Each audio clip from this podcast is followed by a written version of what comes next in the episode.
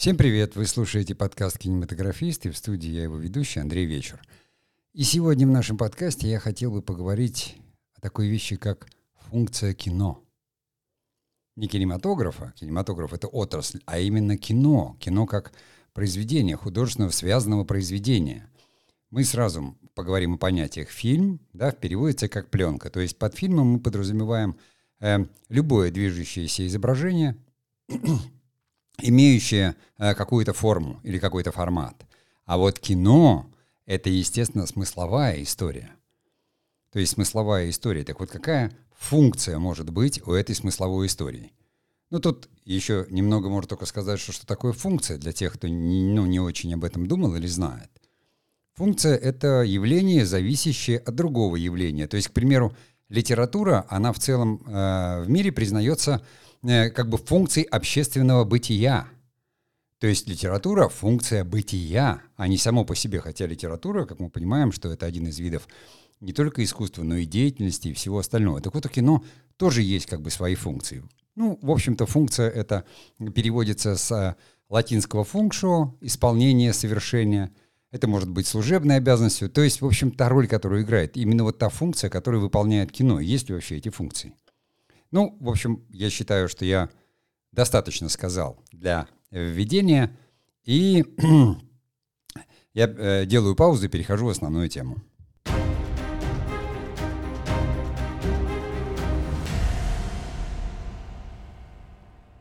Функций у кинематографа действительно много.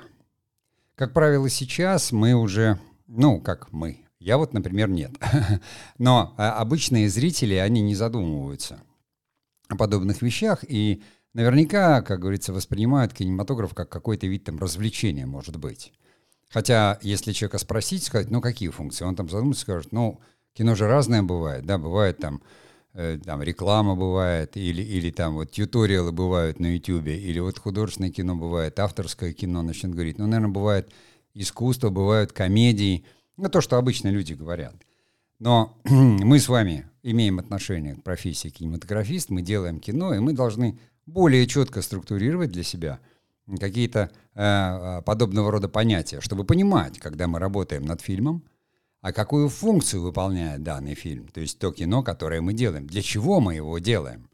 То есть это для автора очень такая важная компонента, чтобы все кино не превращалось в развлекательное.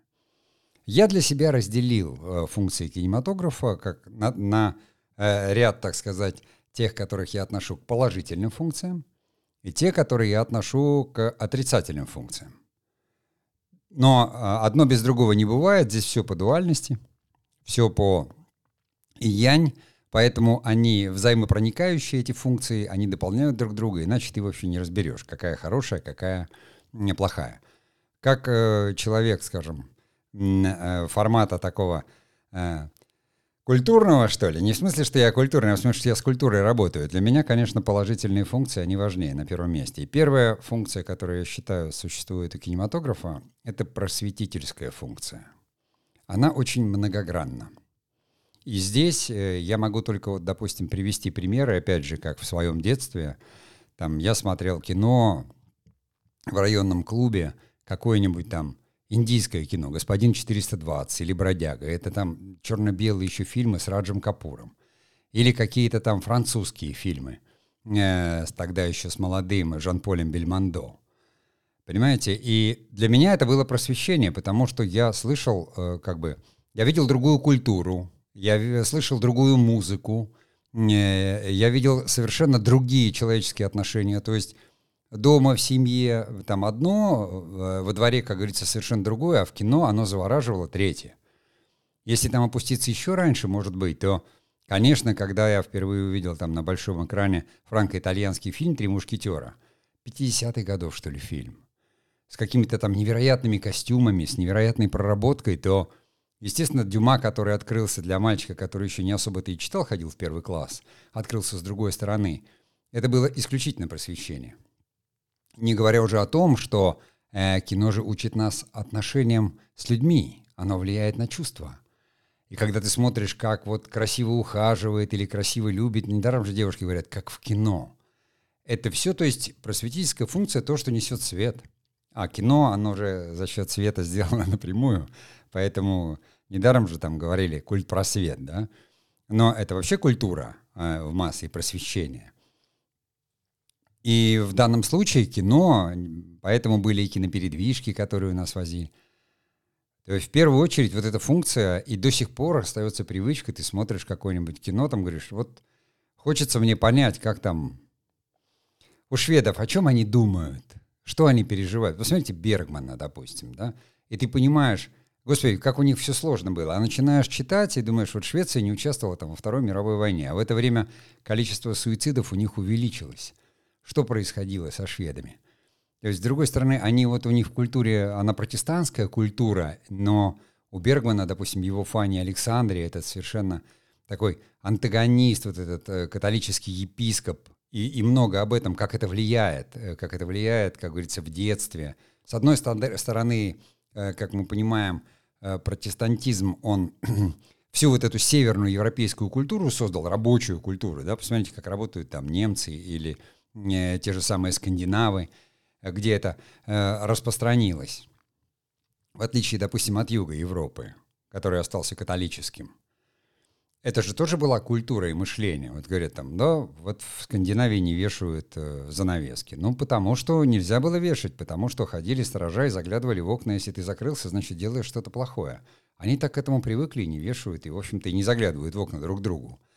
Но когда ты думаешь об этих вещах, и когда ты смотришь кино того же Бергмана, ты понимаешь, не потому что они другие, они такие же, как ты, но они более какие-то закрытые, потому что вот эта жизнь на островах, еще на чем-то. То же самое посмотрите финское кино, и вы начнете понимать финнов. Посмотрите польское кино, французское кино, английское кино. То, что сейчас нам все это доступно. И в первую очередь, никогда жанровый какой-то сериал, в котором ты, в общем-то, и не отличаешь особо. Но почему тогда все сериалы, когда делают версию, обязательно нужно сделать так? Почему не взять, просто не перевести? Большое кино там переводят, делают дубляж и показывают как есть. Потому что оно как бы над культурой или под культурой. А здесь нужно сделать узнаваемым. То есть берется Библия и подбираются актеры, режиссер местный, все адаптируется. То есть история адаптируется под культуру. Есть истории общемировые, да, скажем, там Евангелие, и там все истории, которые написаны, тоже трактуют немножко там по-разному, разные церкви, но, тем не менее, история как бы одна. Но возьмите у нас на иконах, как пишут, и как, допустим, там та же самая скульптура, икон нет у католиков.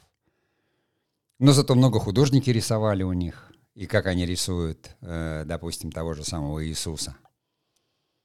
И это все, вот, это впитано же оттуда. Потому что вот художественная, там вся эта школа, изобразительная школа, да, художники, которые рисовали, когда можно было рисовать только на религиозные темы. Если бы тогда было кино, вы понимаете же, что там бесконечный был бы сериал, там, снятый от Ветхого Завета там, до Нового Завета, потому что все остальное было запрещено. Как, собственно, и бывало и в там, авторитарных странах, и у нас там уже в 50-е годы, там год 52-й, 7 фильмов всего сняли, все восславляли сами знаете кого. Потому что ничего другого снимать нельзя было. Мы сейчас смотрим, понимаете, там какие-то фильмы и понимаем, то есть глядя по фильмам, которые сняты там до революции, мы понимаем и смотрим, как одевались люди, рабочие из фабрики, которые выходят у братьев Люмьер, или поезд прибывает, или там прибывает поезд его императорского величества, первые наши фильмы, или там царь Николай Романов там принимает парад. Мы видим реально и понимаем, эти люди, они там 100 с лишним лет назад жили, вот так они одевались, вот они живые. Понимаете, это немножко другая функция, но тем не менее, все равно, то есть просветительская функция, я ее выделяю, но она глобальная. Она совершенно огромная и может включать в себя и познавательную функцию. И, ну, собственно, исторически она тоже познавательная. Вот ты видишь, вот они идут, вот с такими-то шашками, с такими-то галунами. Да и даже когда мы не знаем и снимаем кино историческое, и восстанавливаем, делаем реконструкции, костюмы. Почему там всю литературу, насколько это можно, сняли как могли, и люди с удовольствием смотрят и говорят, да я кино посмотрел, ты там читал Достоевского «Преступление»? Я кино посмотрел. Кино будет в резаной версии, конечно, но тем не менее погружение будет весьма, как говорится, такое визуальное, глубоким. Если кино, конечно, хорошее, похожее на жизнь.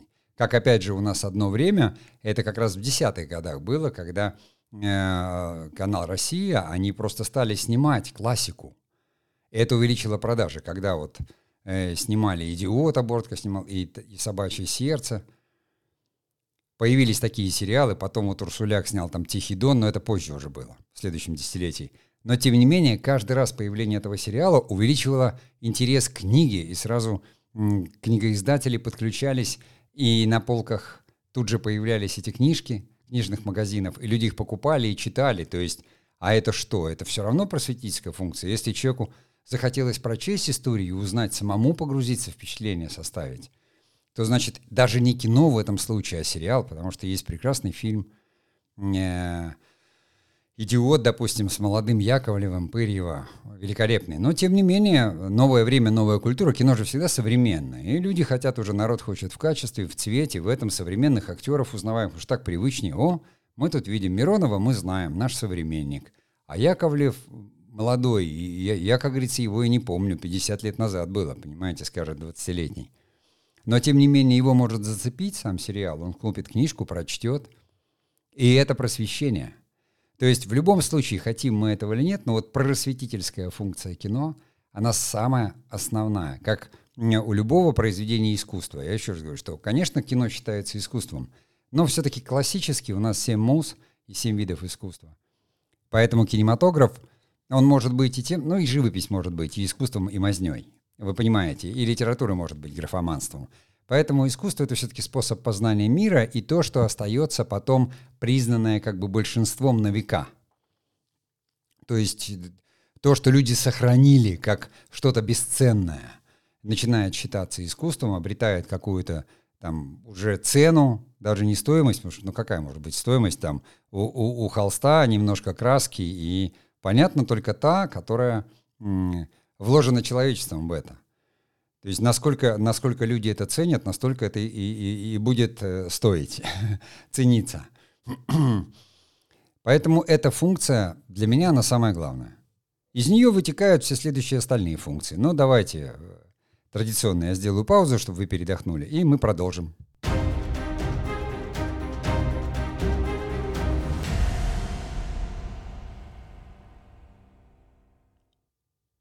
Следующая функция кинематографа. Это, я назвал ее модифицирующей. Она, конечно, это разновидность просветительской функции, но модифицировать я не буду расшифровывать, все понятно, да, изменять. Сейчас, может быть, в меньшей степени, когда пришли социальные сети, есть как бы телевидение, есть там ленты всякие, другие медиа, это такая медиафункция. Но когда-то в особенности, самый такой пример, наверное, яркий, я бы сказал, это пример фильма «Сладкая жизнь» Феллини. То есть, когда совершенно неожиданно он снял... Ведь оттуда же пошло папарацци. Это фамилия героя. То есть, и теперь папарацци называют всех фотографов, которые снимают там гламур какой-то, охотятся за какими-то такими эксклюзивными фотографиями из личной жизни там звезд каких-то. А там был фотограф, и играл Марчелло Мастрояни. Тогда это было удивительно, потому что никто этой сладкой жизни не знал, что существует какая-то богема такая полуночная, римская. На фоне того, что пережила Италия, да, в период там довоенной войну и вот этих всех похитителей велосипедов, и итальянского неореализма, и Рим открытый город, и вдруг возникает вот совершенно иная, появляется впервые какая-то богема и гламур. Конечно, были пеплумы. Довоенные снимали все про какой-то там древний Рим, древнюю историю, про царей, все это. Но это было далеко. А здесь оказалось, что это рядом. И к чему это приводило? Люди стали, как уже в моем любимейшем фильме «Девять», который имеет не очень высокую оценку, и имеется в виду мюзикл, вот этот вот американский, который снят. Там очень хорошо журналистка американская, когда разговаривает с Гвидо Контини, она говорит, что люди хотят видеть вот это, они хотят это вот, итальянское кино, они хотят одеваться, как в итальянском кино, они хотят вести себя, как в итальянском кино. Вот модифицирующая функция, меняющая. Люди хотят быть похожими на героев, которые они видят, и они начинают меняться. То есть в результате, понимаете, само по себе просвещение, оно делает человека лучше, но не всегда его модифицирует. А вот когда ты увидел героя, который тебе нравится, Жана-Поля Бельмондо в фильме «Великолепный», и люди начинают носить также шарфики или также ходить. Это вот вся эта история была с «Великолепной семеркой», с Юлом Брюнером, с его походкой. Когда этот фильм попал к нам там, почти как трофейное кино, оказался. И все пацаны, которые посмотрели этот фильм, хотя, вы же понимаете, «Великолепная семерка», она снята, это ремейк Акиры Куросавы «Семь самураев». Но походка была такая выразительная у Юла Брюнера, что все пытались ходить. Под Юла это называлось. То есть, ну, и каждый из вас знает, что когда ты смотришь фильм, тебе нравится, или там Джеймс Бонд. Вау! Какой костюм, какая машина, какое это. То есть люди хотят меняться и быть похожими на героев кино. Я мало знаю людей, которые посмотрят картину, там, «Распятие Христа», и хочу быть похожим на него, и прибейте меня гвоздями, понимаете? Я, конечно, иронизирую, естественным образом, над представлениями людей о чем-то. Но есть очень много людей, которые, принимая, как говорится, христианство в сердце своем, стремятся, ну, следовать и быть похожими. И когда мы смотрим кино, и там актер играет Иисуса Христа, мы это понимаем лучше. Ну, благо, как говорится, мы все знаем, что в любом случае он был сыном человеческим, и поэтому его играют. Иногда даже, как говорится, могут играть и самого Создателя где-то, но это всегда какие-то очень специфические фильмы или там исследования. И в кино оно всегда вызывает желание стать именно похожим на героя. Быть хоть где-то как-то. И в этом смысле, естественно, вот эта модифицирующая функция, она, ее потом используют те функции, которые я отношу не к очень положительным, но о них мы поговорим позже. Для меня как бы модифицирующая функция, сюда же можно отнести и в любом случае там, все вот эти разновидности типа там, учебного кино. Да? Оно же просто учит, но оно же модифицирует. Ты же если смотришь, вот люди... Там тьюториалы смотрят. Конечно, они сами, может быть, и не хотят. Там это никак не влияет на них лучше. Но, тем не менее, они хотят научиться тому, что доносит. Модифицирующая функция. Мы же через глаз ее воспринимаем. YouTube 2006-2009 года и YouTube сейчас, когда ты смотришь, люди смотрят и говорят: «Вау! Картинка-то какая стала! Смотрите, все тут лампочки, новогодние елки-то как блестят». Во какое изображение. Это же, кажется, YouTube, это же вроде как сначала воспринималось всеми как любительское развлечение. И вдруг ты понимаешь, ничего себе, у Варламова работает 230 человек на то, чтобы делать канал в YouTube. Это же просто киногруппа большая. Это даже компании меньше людей содержат. Чтобы давать вот это, как говорится, качественную, содержательно и изобразительно картинку. И это модифицирующая функция. А где учатся-то? Кто? Вот, ну, если даже видео все начинали снимать, хоум-видео, там, с не очень хороших камер или там с телефоном, все на что ориентируются? Кино. Все говорят, надо картинка, чтобы была как в кино. Как в кино, как в кино. И вот мы уже сериалы смотрим по стриминговым сервисам, а там 2.39 формат экрана. И вроде как бы... И не раскрыть его, но на телефоне там 18:9 еще как-то можно раздвинуть эти полосы, чтобы не убирались, но зарежется все равно. Почему? Потому что глаз знает это кино. Двум глазам удобнее смотреть на такую картинку широкую, горизонтальную. И вот мы смотрим уже на телефоне, понимаете, широкий формат, который раньше смотрели на больших экранах. Но что-то мы пойдем смотреть и на большой экран. Почему так все видео стремится быть похожим на кино? Потому что там самая такая совершенная картинка, хотя мы понимаем, что у видео это там 25 кадров, а кино 24, и своя история, что здесь и экспозиция, а там обтюратор, и все это как бы накладывает отпечаток, понимаете, на сколько градусов затвор открыт, это там технические какие-то параметры и вещи, но кино осталось непревзойденным, все же сохранили это, никто же не перешел, не сказал, ну теперь мы можем снимать кино на фотоаппараты. Там, правда, только 25 там или 50 кадров экспозиция, но зачем нам там 24? Зачем это все было переоцифровывать с пленки? Это же 24 кадра просто лентопротяжный механизм шел, или там больше, или меньше, в зависимости от задач. Но вот этот флер, вот этот смаз, вот эта кинооптика, которая рисует именно так, для всех видеографов мира, фильмейкеров мира, кинематографистов мира остается непревзойденной. На это убиваются самые большие деньги. А это значит, что эстетическая функция реализуется зрителя в первую очередь.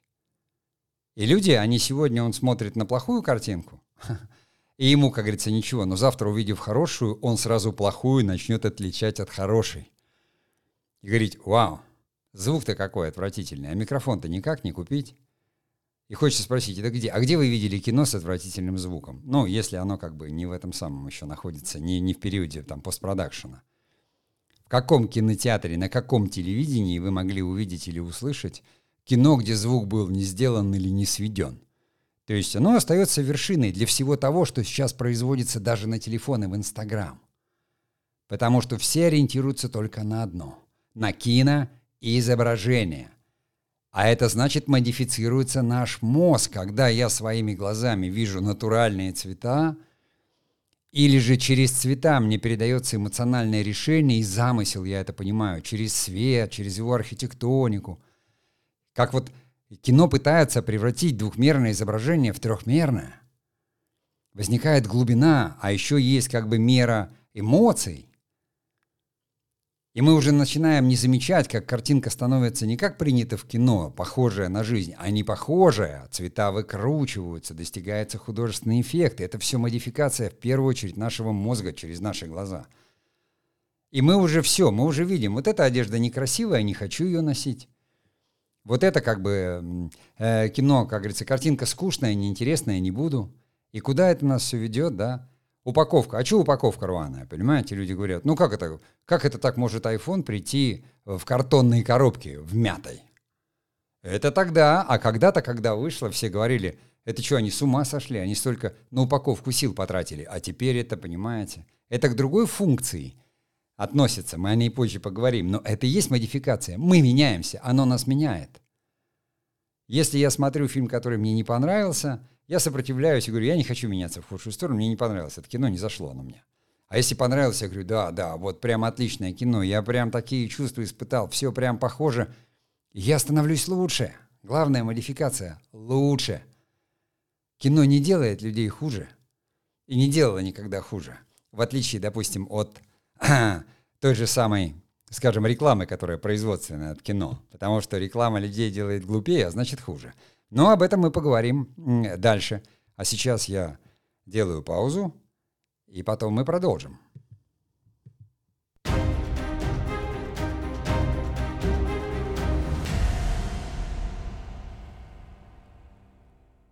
Ну, конечно, здесь нельзя не сказать о такой функции, которую, вот, допустим, выполняет обычно документальное кино, да, когда снимается хроника. Я ее назвал мемориальной, то есть от мемориум, от памяти. Вот я в первой части я как раз сказал о том, что вот прибытие поезда государя-императора, или вот государь-император принимает парад, или вот рабочие выходят с фабрики. Понимаете, бесценно. Это начали делать сначала художники, да, потом там, если помните, я говорил в одном из подкастов, что первые дагерротипы, фотография, она появилась только с одной целью. Для художника создать образец, то есть фотографировать модель. Модели говорили: замри в пафосной позе. Потому что надо было долго стоять, выдержка, до минуты, не шевелиться.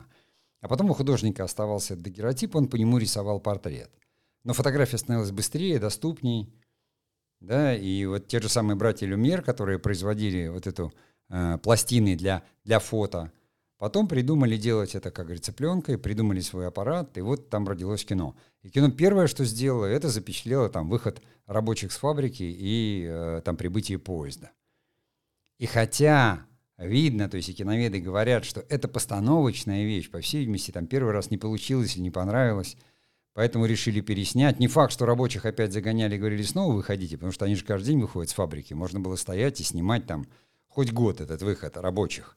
Это будет все равно одна и та же фабрика, одни и те же рабочие, они примерно одним порядком выходят. Но там где-то уже увидели люди, что вот тут люди в камеру посматривают, то есть уже не первый раз. Это-то, кстати, и навело, то есть возможность повторов и дублей навело их потом на мысль там, и появился уже политый поливальщик, то есть игровое кино, где просто какая-то определенная шутка, хулиганская выходка мальчишки и растерянность дворника, там, поливальщика, вернее, который там поливает цветы, уже вызвала у людей смех и улыбку и натолкнула братьев Люмьер на то, что, по-моему, мы создали неплохую франшизу, и надо людям это продавать. Киноаппараты вместе с пленкой и, как говорится, с возможностью новый балаган устроить, потому что тогда еще никто не думал о модифицирующей функции. Но заметьте, мемориальная уже была, потому что мы до сих пор это смотрим. И первое кино фиксировали именно так. То есть начали снимать именно хроникально-документальные какие-то вещи. Понятно, что позволить себе это могли только вот и императорские дворцы, там, и королевские, но хроники снято очень много. И там Первая мировая война уже вся запечатлена на хронику, и Вторая уже, то есть кино было, потому что сразу с хроникальной вот этой мемориальной функцией кино пошло в медиа, то есть в новости стали показывать журналы, снимать. Все, что можно было зафиксировать, первые субботники у нас, ну, как большевики, они сразу приняли эту функцию и сказали: вау, нам нужно кино. У игрового, как говорится, своя функция будет пропагандистская, об этом дальше. А у хроники будет, надо же запечатлеть величие свершений для потомков. Это первое. А потом, как оповещать людей? Ну, по радио ты сказал. Колокольчики повесили в каждой деревне, мы говорим. А еще и показать можно. Как вождя ты покажешь? А вот он здесь как живой. Понимаете, в шапке с бревном. И люди говорят: да что ты, это же действительно, что ли, Ленин? Или там Иосиф Виссарионович Сталин? Да, действительно. И все значительные события стали фиксировать на пленку, чтобы сохранить. И появилась там, понятно, что студия хроникальных фильмов, документальных фильмов, возникли студии во всех регионах крупных, потому что, ну, не полетят же везде из Москвы кинематографисты. Если событие происходит, кино же долгая история. Надо снять, там, наснимать, потом смонтировать, сделать. А вот эти самые журналы, которые обязательно показывали в кино, часто их занимает реклама. А в Советском Союзе ты шел и смотрел журнал. Также не особо любили смотреть, потому что там в основном панигирики какие-нибудь. Но, знаете, когда ты смотришь, когда хорошие кинематографисты сняли, допустим, перекрытие там Енисея при строительстве ГЭС, вау, это можно пересматривать сколько угодно. Когда люди, которые понятия имеют, там в несколько камер само событие зафиксировали, это вам уже не новость. Это кино. Понимаете, целое кино получается. Потому что, ну, новости, вот это телевидение сейчас. Новость можно такую снять на мобильный телефон. То есть присутствие. Но это же функция та же самая, она же из кино пришла. Потому что художнику время нужно было нарисовать. Как он новость нарисует? Он потом по новости, если даже он был очевидцем или рассказали, может представить свое там художественное ее представление, изобразить. А о кино, вот она, человек с кинофотоаппаратом, и мы знаем эту хронику и любим ее смотреть, да, вот, с Зиги Вертова начиная, не только у нас.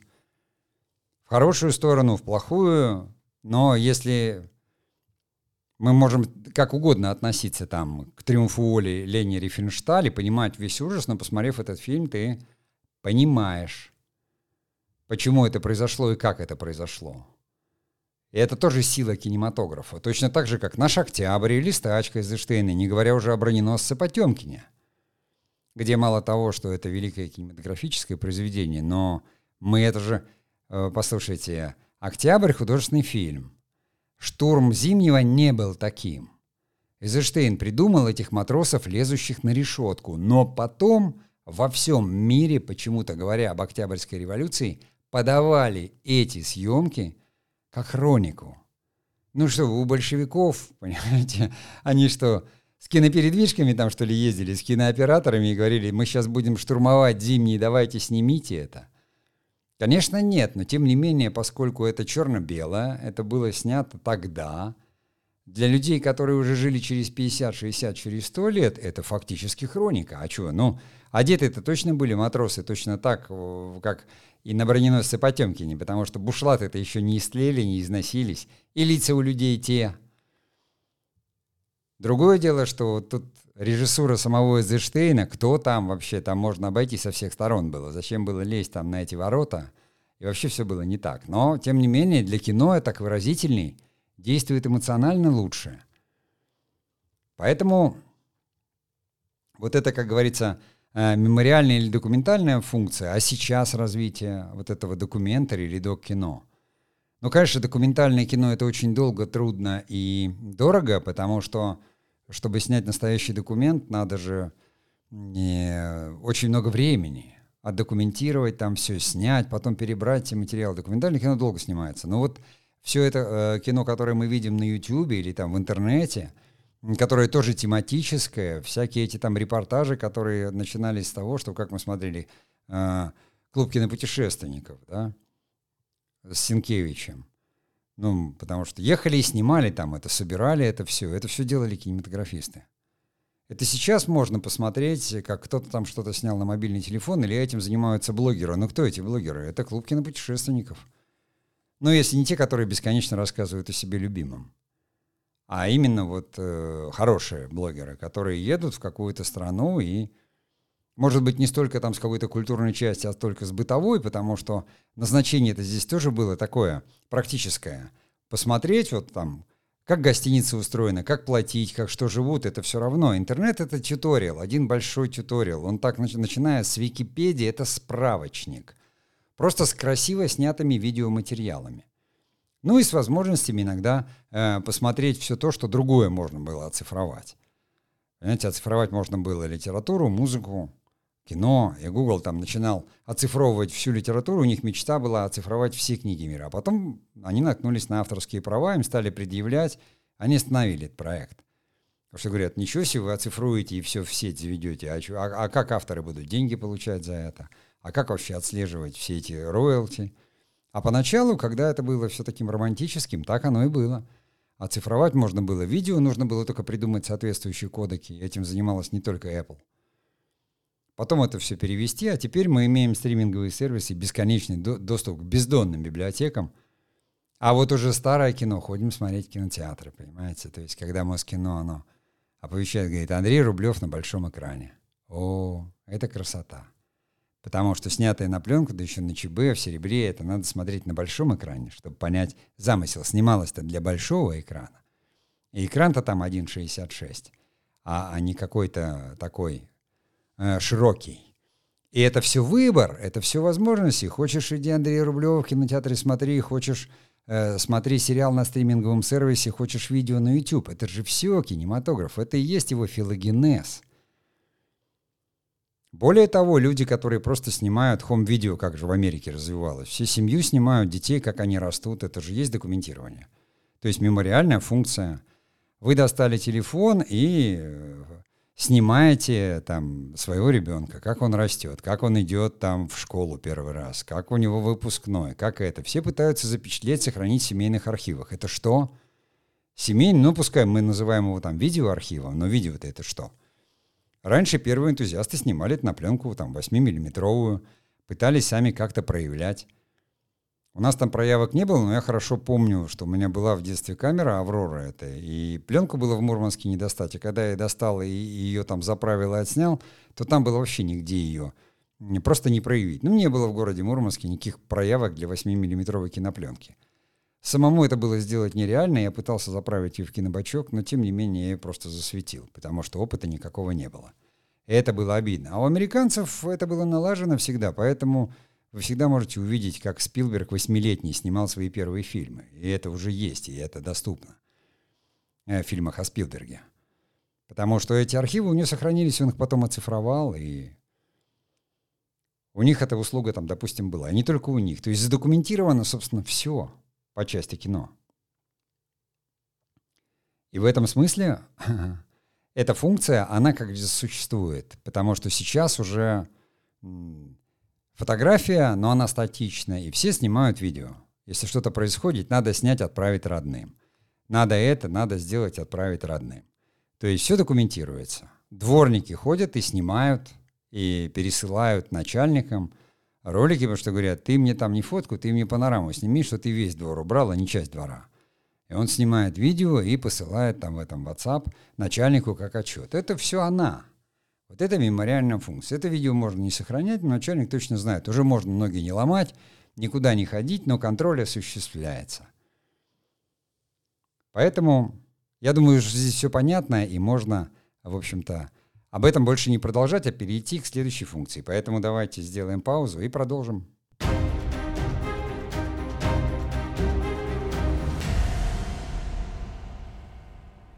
И вот тут уже я должен вас предупредить, что я перехожу к тем функциям, которые сам я считаю отрицательными. Но, как я уже говорил, отрицательные и положительные, граница сильно размыта, потому что на это как посмотреть, но я смотрю вот так. Да, есть черное, есть белое, а есть серое. И между белым и черным вот это серое, да, их там 256 оттенков. И все равно перемешивание, потому что где-то, я говорю, просветительская функция может заходить в пропагандистскую, а модифицирующая в развлекательную, или там какая-то мемориальная в продающую, но уже функции более прикладные, скажем так. И первая из этих прикладных, конечно, вот где грань между просвещением и пропагандой. Она очевидна для тех, кто знает. Но пропагандистская функция кино, которая до сих пор существует, и некоторые фильмы снимаются именно с этой целью, под видом просвещения, исторических фильмов, но там заложена пропаганда, там заложен некий фейк и искажение чего-то, потому что его цель — вызвать определенные эмоции у людей, гордость за свою нацию, страну. В этом нет ничего плохого. И не мы самые первые в этом. Первее всех, как всегда, американцы в этом. А японцы? Ну, может быть, не сейчас, потому что они сейчас там их многое научило, но то кино, которое у них было там, когда они были той самой империей, которая во Второй мировой войне там ужас наводила в Тихоокеанском регионе. И не только. Потому что там пеплом и о Древнем Риме, и та же самая Лени Рифеншталь, «Триумф воли» — это пропаганда. Самая настоящая. А в «Броненосце Потемкине» как отличить пропаганду от просвещения? Потому что это же все-таки фильм, ну, о конкретном историческом факте. Но разве кто-то накрывал матросов брезентом, чтобы расстрелять? Или прямо вот действительно у всех там кишели черви, как там в кадре показал Эйзенштейн? Ну, наверное, да, конечно, мясо, но это же судно, как вы не понимаете. Я ходил в море.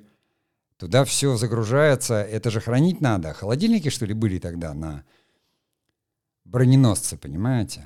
Откуда? Конечно, продукты все немножко были, наверное, такие не очень свежие. Или там мука лежала. Понятно, что где-то интенданты, как традиционно. Никто не знает, понимаете. Существуют рассказы очевидцев, и как бы историки это все изучили. Из-за чего там поднялся бунт, или как настроения такие были. Времена такие были. Но Эйзенштейн берет и показывает абсолютно, и ты смотришь на кадр и говоришь, ну ничего себе, людей-то кормить червями. А что черви? Черви — это нормальный протеин, мясо. Китайцы же едят, зулусы едят, и ничего. А что же вдруг эти самые наши-то матросы вдруг отказались и поперли, понимаете? А что, офицеры с такими рожами были, и все сразу зуботычены, разные были.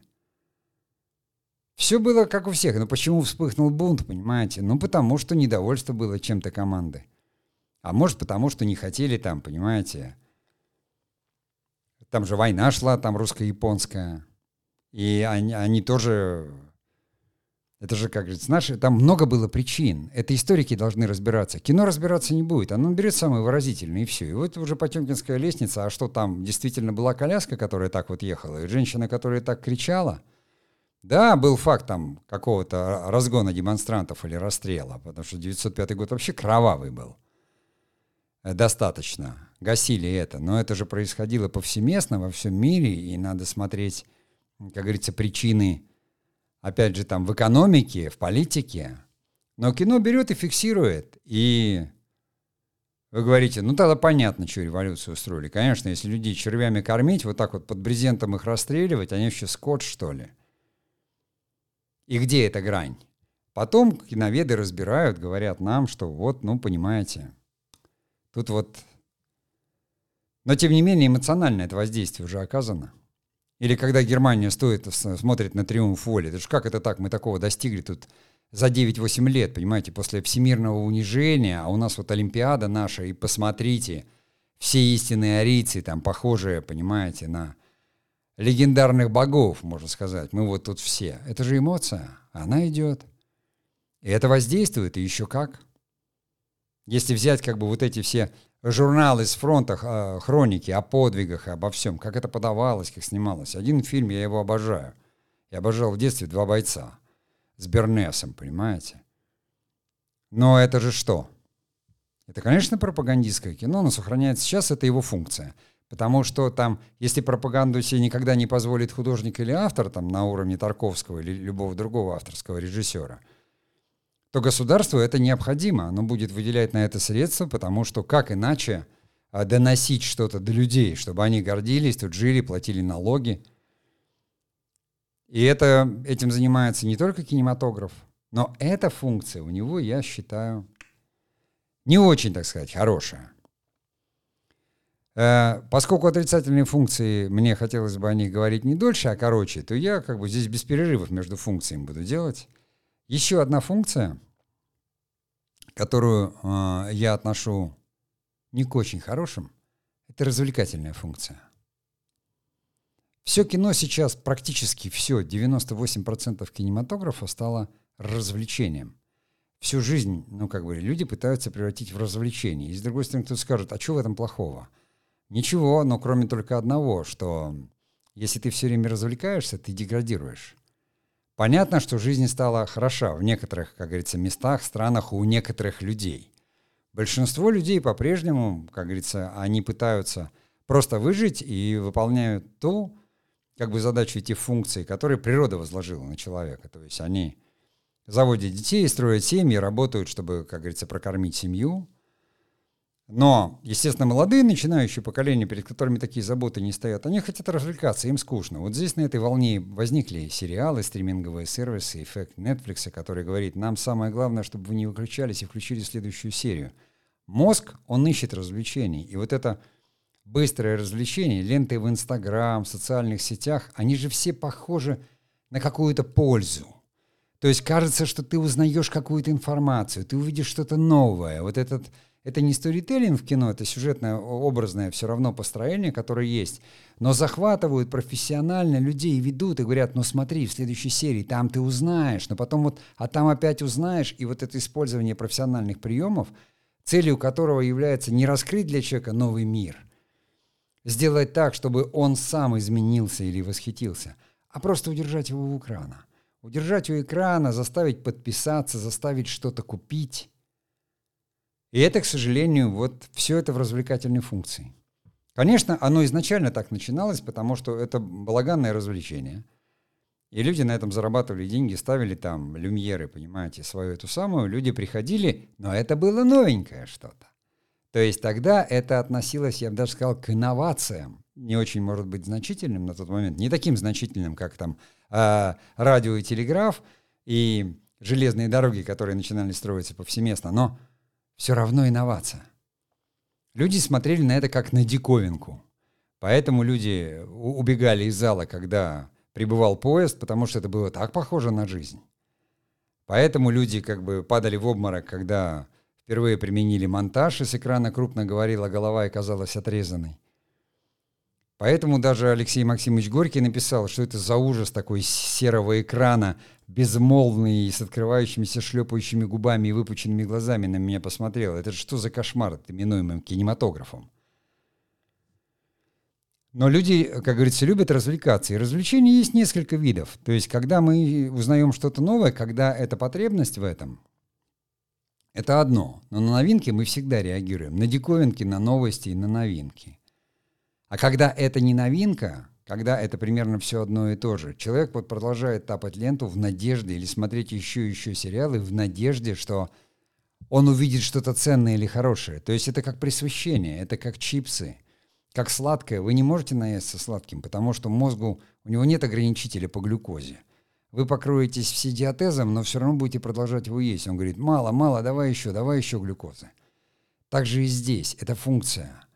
Красивая картинка, красивые актеры, все быстро, быстрый динамичный монтаж, захватывающая история, там сюжет. И вот вы уже 200 серий, вы оторваться не можете. и говорите: вау-вау-вау, а смотрите-то вы из-за чего? Потому что вы ждете, чем это все закончится. По законам сторителлинга самое главное в финале. Тогда почему не посмотреть сразу последнюю серию? А потому что вы не поймете, что это. Потому что нет цельной истории, есть длинная протяженная история, когда меняются линии, меняются сюжеты, совершаются перевертыши. То есть значение имеет само повествование, а не фильм, который вы смотрите как историю, которая может модифицировать. Ну, нельзя же бесконечно. Это как тренироваться бесконечно, никогда не выходить на соревнования. Или как это говорит, веду здоровый образ жизни. И что это значит? Жизнь же протяженная, человек говорит, вина не пью, не курю, много хожу пешком, делаю зарядку. Молодец, поддержка. А вот так вот кино вы станете смотреть, которое, как говорится, ни о чем. А смотрите же. Потому что там что-то происходит. Это же лучше, чем смотреть в окно. Или там в ленту Instagram можно смотреть, тапая. Там тоже все быстро, информация понятна. Это мозг наш так устроен. Это не потому, что люди плохие или хорошие, или тупые. Нет. Потому что больше всего мозг, он хочет и жаждет развлечений. Ему скучно. По двум причинам. Потому что если сделать что-то сложное, нужно напрягаться, а он настроен на экономию сил, энергии жизненной, на экономию. И это еще, как говорится, сложно, ты можешь это не уметь, но в любом случае напрягаться не хочется, и если нет существенной угрозы или какой-то боли, от которой надо избавиться, то человек и не стремится, в особенности, если он молодой. У него действительно нет проблем. Нету, то есть все проблемы, они надуманные, придуманные им, или якобы поколенческие, он их еще не осознает. Но самое главное, что ему не надо думать о хлебе насущном, он может хотеть чего-то, жить без родителей, сам. И придумывают, потому что придумка тоже дает мозгу дофамин. И это все, я считаю, что вообще развлечение, понимаете, есть понятие отдых. И посмотреть хорошее кино или почитать хорошую книгу, это, как говорится, отдых. Для эмоций, для твоих, потому что если ты на работе испытывал отрицательные эмоции, то хорошая книжка или хороший фильм вызывает положительные эмоции. И это отдых для нервной системы. А когда кино тебя также будоражит, и бесконечно что-то происходит, понимаете, то это значит, что нервной системе скучно, или она развивается, или она каким-то образом изменяется. Но опять же, я говорю, со мной можно не согласиться, потому что 98% сейчас это развлечение. А я считаю, что развлечение... Людям нужен отдых, а не развлечение. Развлечение делает человека... Не хочется применять каких-то этих самых слов, но хорошо... 2-3 раза в год можно и развлечься, пару часов, понимаете? Но это же от скуки. Развлечение — это дитя скуки. Понимаете? А скука — это дитя праздности. Если мозг ничем не занят, человек ничем не занят. И это ложное занятие. Я все время в сети, я все время на что-то смотрю, я все время бесконечно сканирую. Для мозга это такое ложное ощущение, что ты узнаешь новую информацию. Если кино может модифицировать, и мозг через глаза уже воспринимает красивую картинку и понимает сюжетность какую-то, и все время бесконечно ищет какую-то информацию, неважно, какая информация заложена, это как раз следующие функции. Но он ее ищет. Но на самом деле он развлекается, потому что это не потребность. Среди потребностей нет потребности в развлечении. Тех, которые установили психологи. Тот же самый пресловутый Маслоу. Есть разные, но потребности в развлечении нет. Эстетические, есть творческие, есть когда удовлетворены социальные, статусные, потребности безопасности, биологические. Но нет нигде потребности в развлечении. К биологическим относится потребность в отдыхе. Устал — спишь. Проснулся, как говорится, работай, учись, делай что-то, будь человеком, живи. Но так долго не буду об этом продолжать и перейду сознательно в этом участке. Не делаю паузу. Да хотя, почему не делать? Давайте сделаем. Передохните немножко, а то сейчас вы, понятно, тут во внутреннем антагонизме, что это тут ему не нравится развлекательная функция. Понимаете, мне не функция развлекательная не нравится. Что сделаешь? А то, что человечество, отвлекаясь от каких-то действительно проблем или задач, пытается компенсировать это развлечением бесконечным, это нас не спасет. А теперь давайте паузу и...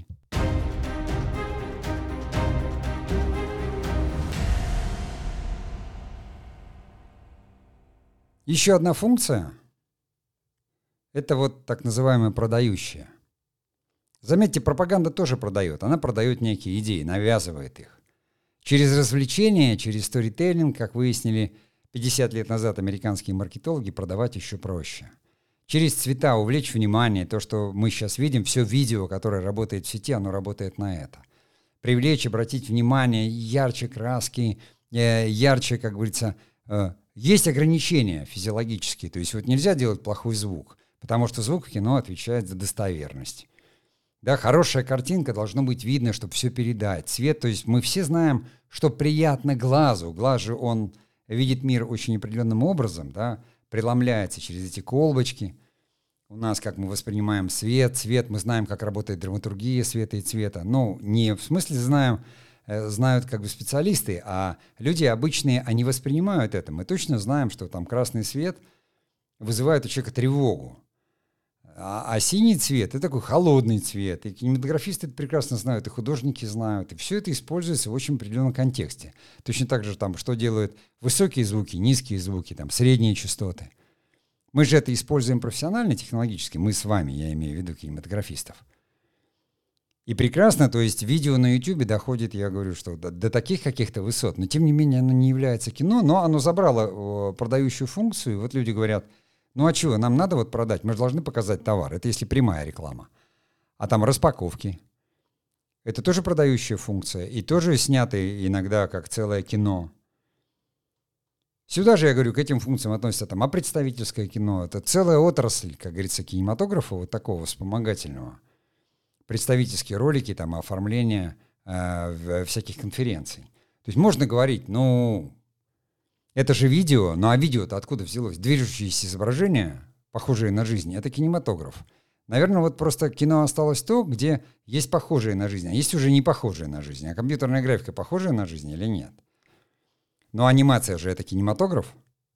А чем она тогда похожа на жизнь? Если у вас герои, зубная щетка, тюбик зубной пасты, понимаете, и, не знаю, кусок мыла. Но вы же смотрите и смеетесь. Вы смотрите там мультфильм «Проволока» Гарри Бардина и смеетесь. Она похожа на жизнь тем, что эти предметы становятся похожими на людей. Переживают, любят как люди. И ты вот думаешь, вот интересно, действительно, кусок мыла влюбился в зубную пасту. А что, какие у них дети-то родятся? Если это шампунь или что это вообще получится, если это скрестить? Понимаете? И вот тогда, как говорится, мозг, решая такие сложные логические задачи, он развлекается. И говорит, да, вот действительно. И ученые какой-то посмотрели, скажут, а если попробовать? Зубная паста по составу, что это с мылом вместе, что это, что? Будет жижа, но будет мыть, будешь шампунь. Это шампунь. Понимаете? Для волос, а не только мыло для тела. И я вас вот совершенно не шучу, там, снимая и делая... инженерную школу, для Forbes такой проект, мы разговаривали с инженерами, в особенности с изобретателями. Прям вот там в Норникеле у них отдельное есть структурное подразделение, которое занимается вот инновациями, изобретениями. И там инженеры, они говорили, мы запрос делаем на завод, допустим, мы делаем экзоскелет и говорим рабочим, каким вы его себе видите? И нам, говорит, прям скриншоты из фильмов высылают, из «Терминатора», из «Чужого», из «Матрицы», вот таким. И понимаете, это же все придумали художники для кинематографа, кинематографисты. Но люди на это начинают, они говорят, да, нам идея, это понятно, ничего себе, я могу поднять там 300-килограммовую болванку, обычный человек, при наличии экзоскелета, или я там превращаюсь в машину, понимаете, по добыче угля с отбойным молотком. И это все берется отсюда. Это, конечно, уже не продающая функция, а скорее модифицирующая, но, тем не менее, я говорю, что продающие функции через кино мы смотрим, поэтому работает product placement в кино, когда можно интегрировать фильм, чем грешили там вот все эти известные фильмы про дозоры Бекмамбетова, когда там кругом было одни продажи. Ну, такие времена были, надо же было деньги где-то брать на кино. Бекмамбетов много работает в рекламе, и поэтому, если были бренды, он там их интегрировал, это вызывало смех, что там все время пельмешки без спешки, еще что-то в кадре, сок злой, сок добрый в каждом кадре. Но это product placement так называемый. И задача здесь это интегрировать в историю так, чтобы... Потому что у кино был охват большой, люди об этом узнавали, а самое главное, люди подсознательно начинают, поскольку есть модифицирующая функция, люди начинают подражать героям, плохим или хорошим, и таково уж они выбирают. И тогда они, вот Джеймс Бонд, Астон Мартин или BMW. BMW же вот все-таки очень долго удерживалась, а потом вернулись к Астон Мартин. А фильм «Бумер» не хотели себя ассоциировать вот с этими героями, потому что они отрицательные. Хотя на второй, на «Бумер 2» уже дали X5. А первый нет, они там где-то в другом месте, потому что BMW посмотрели и сказали: да вы чего, у вас там фильм про бандитов. Я сам как продюсер знаю, много раз ты разговариваешь в продакт-плейсмент, о чем кино, дайте сценарий почитать, нам не надо, чтобы вы нас интегрировали в какую-то муть. И это куда перешло? В тот же самый YouTube, поговорите с ютуберами, как они рекламу. И люди смотрят и говорят: нет, мы не хотим, чтобы наш бренд ассоциировался с вами. Вот и все. Там работаете на другом. И там и канал может быть там миллионы подписчиков. Ну и что? Если там бесконечно матюки, бесконечно какая-то. Люди не хотят, чтобы их с этим ассоциировали. Это продающая функция. Если ты продаешь, ну продавай красиво. Чтобы, как говорится, и нам было хорошо, и вам. Ну, вы знаете, я, наверное, буду все равно закругляться. 55 минут. Есть еще много функций. Вот мы немножко зацепили там и представительскую, и познавательную, и учебную. И вы сами можете перечислять и думать. Но, на мой взгляд, все равно все они сходятся и упираются туда, вот к просвещению. То есть к видоизменению нас как людей, к воздействию на нас. Кино же действует эмоционально и логически. Допустим, сюжетное построение отвечает за логику, и человек сидит и говорит: а почему он так делает? Это нелогично. А эмоциональное отношение героя говорит: какая любовь, на которую воздействует свет, цвет. Не слова актеров, а игра актеров. И еще обрамленная светом и цветом, понимаете, и поданная в определенной динамике. И она воздействует и модифицирует. То есть человек посмотрел кино и сказал: я давно уже не цветы не покупал и вообще не говорил, что я тебя люблю, родная. И чего это он так вдруг расчувствовался после новогодней комедии о том, как пьяный мужик перепутал квартиры в разных городах? Понимаете, а почему тогда все так любят эту иронию судьбы? Потому что это фильм о семейном празднике. Люди, он на самом-то деле он счастье обрел. Квартиры одинаковые, города разные. Понимаете, мужик не пьющий случайно напился в бане, потому что подлили водки. Но в итоге-то он в другой квартире встретил другое счастье, разрушив чужое. Но почему-то люди любят это кино, они же смотрят эту историю и говорят: ну да, это ваша заливная рыба, хохочут все, приготовив на Новый год это заливное, и вспоминают. Вот понимаете, вот она функция. Она вот такая культурно-просветительская. И люди вспоминают, а космонавты говорят: ну у нас традиция, мы должны посмотреть «Белое солнце пустыни». Какая связь между космосом и белым солнцем пустыни? Да самая прямая. Пустыня — это же целый космос, понимаете? У человека есть практически невыполнимая задача, и он выполняет ее один. Там, в невыразимых условиях, да, это не невесомость, но это жара. Да, это есть какая-то миссия, которую непонятно ты выполнишь, а самое главное вот эта тоска по дому, по любимой жене, которой ты пишешь письма, которые никогда не уйдут. Понимаете, это же есть характер фильма, поэтому люди, они посмотрят и хорошо говорят: мы знаем, что нас там ждет.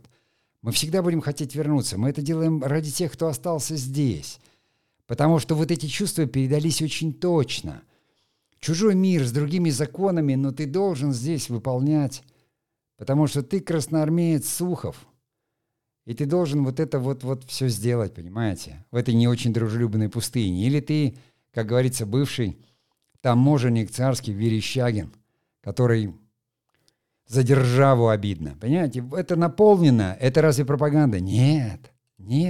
Это как раз патриотизм, это как раз любовь, это хорошие чувства.